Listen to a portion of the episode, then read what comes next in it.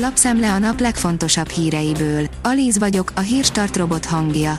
Ma február 19-e, Zsuzsanna névnapja van. Megjósolhatatlan, hány évig tart majd, komoly káoszt okozhat Budán, de elkerülhetetlen, írja a 24.hu.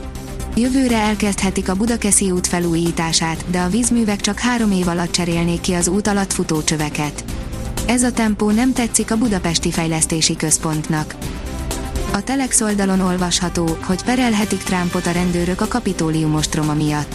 Közben minősített iratokat találtak Trump floridai rezidenciáján, a volt elnök egyszerűen hazavitte a titkos papírokat. A magyar mezőgazdaság szerint a kukorica alapú etanol károsabb a környezetre, mint a benzin. A kukorica alapú etanol, amit évek óta a benzinhez kevernek, nagyobb mértékben járul hozzá a globális felmelegedéshez, mint a tiszta üzemanyag, legalábbis egy nemrég publikált amerikai tanulmány szerint. Soha nem látott tempóban fejleszt autókat Kína, írja az Autopro. A hagyományos autógyártóknak át kell gondolniuk modellciklusaik felépítését, ha nem akarnak lemaradni. A vezes szerint százával zárhatnak be a benzinkutak országszerte.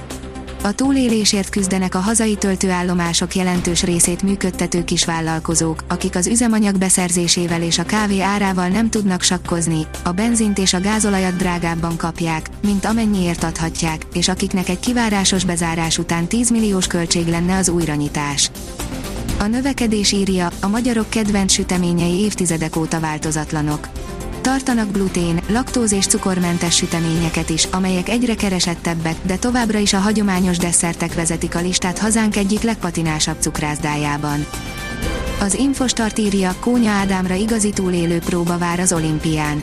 Nyolc számban hirdetnek győztest a Pekingi téli olimpia utolsó előtti versenynapján, melyen 50 kilométeres sífutásban elindul Kónya Ádám, és ott lesz a rajtnál Johannes Höslott is, aki győzelmével jelentősen előrelépne a legeredményesebb téli olimpikonok listáján.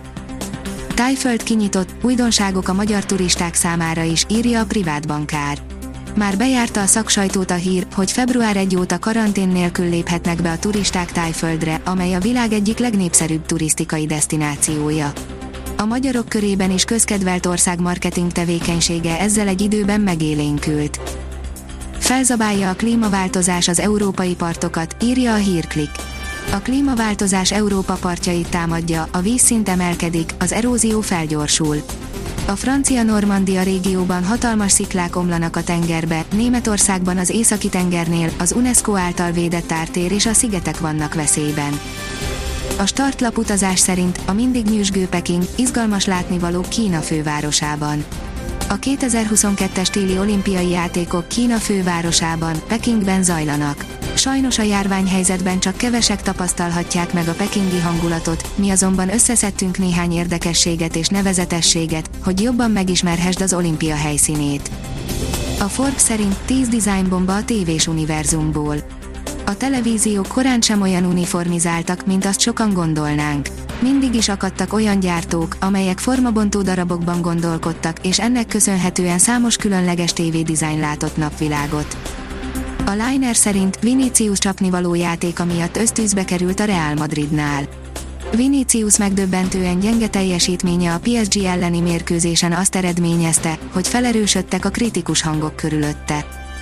Az Eurosport szerint videón az orosz műkorcsolyázó lány keserves kiborulása. Csütörtökön zárult a női műkorcsolyázók egyéni versenye a Pekingi olimpián, ami drámai végjátékot hozott ám miután a verseny lement, és a legtöbb tévétársaság már elkapcsolt a csarnokból, a dráma folytatódott. Az ezüstérmet szerző orosz Alexandra Trusova nem bírta tovább tartani érzéseit, és keservesen kifakadt. A kiderül írja, még több napig nem nyugszik a légkör. Több front is átvonul hazánkon a következő napokban, változékony időben lesz részünk. Szombaton délnyugaton hullhat érdemi eső, hétfőn pedig többfelé eshet néhány milliméter.